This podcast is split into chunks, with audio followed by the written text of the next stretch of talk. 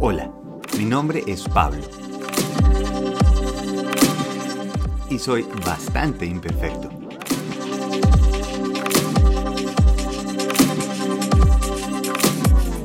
Si hay algo que libera y mejora la postura es saber que no somos perfectos y jamás lo vamos a hacer.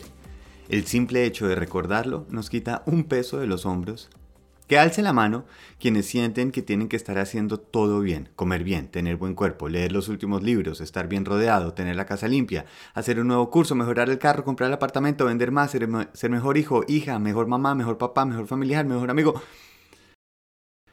Así que continuamente estamos buscando cómo perfeccionarnos, afanados porque siempre hay alguien que está teniendo unas mejores vacaciones, tiene una relación más bonita, le pagan mejor, desayunó más sano, hizo más ejercicio, y ahí yace el problema. No podemos ser la suma de lo mejor de muchos. No hay forma de cumplir esas expectativas. La próxima vez que se vean al espejo, sean conscientes de la manera que se están observando. ¿Están buscando el defecto, la arruguita, el pelito que salió o que se cayó, la manchita? ¿O simplemente se miran sin juzgar, saludarse y agradecer?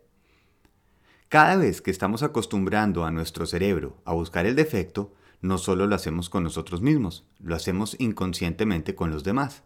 Por eso esa sensación de inseguridad de llegar a un lugar nuevo, porque nos sentimos observados, y más que observados, criticados, porque claro, es lo que nos hacemos constantemente.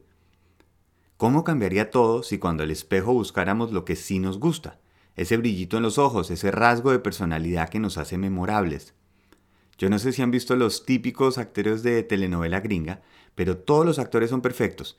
Tienen los dientes perfectos, el pelo perfecto, el cuerpo perfecto y terminan siendo promedio. Cuando uno los compara con las estrellas famosas de Hollywood, si se fijan, van a ver que cada uno tiene alguna característica que los hace diferentes. No es la belleza de simetría, tienen algo que llama la atención, los hace diferentes. La perfección es la cosa más aburrida del mundo. Algo perfecto ya no tiene sentido, no tiene cambio, no tiene propósito.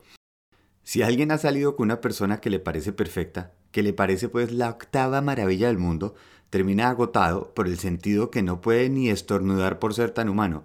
Ya no se deja ver en vestido de baño, piensa tres veces antes de decir cualquier cosa, se pregunta si esto es lo que la otra persona haría. No, qué mamera.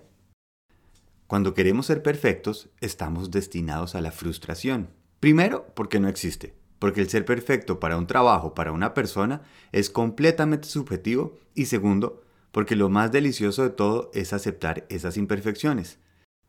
Cuando acepto mis imperfecciones, las aprecio como parte de mi historia, me gozo el proceso, me trato con más cariño, entiendo que menos mal no soy un engranaje y por eso mismo fallo, aprendo, cambio. Y la ñapa, trato mejor a los demás, porque cuando no me exijo la perfección, no se le exijo a los demás. ¿Cómo un empleado va a aprender si no se equivoca? Y si no nos equivocamos es porque estamos en una zona de confort. No estoy aprendiendo. Y si no estoy aprendiendo, me voy a aburrir. Así que viva nuestra imperfección. Que vivan los héroes y líderes que la embarran. Que viva equivocarse. Estamos tratando con personas. Haciendo énfasis en tratar personas, es decir, intentar. Personas como ustedes y yo, que estamos en el mismo camino, cada uno tratando de hacer lo mejor para hacer algo. Y ese algo de cada uno es justamente lo que queremos ver. Eso único que solo cada uno de nosotros tiene la capacidad de crear. Así que hoy salgamos orgullosos a aceptar esa imperfección porque ahí está toda la magia. ¡Feliz día!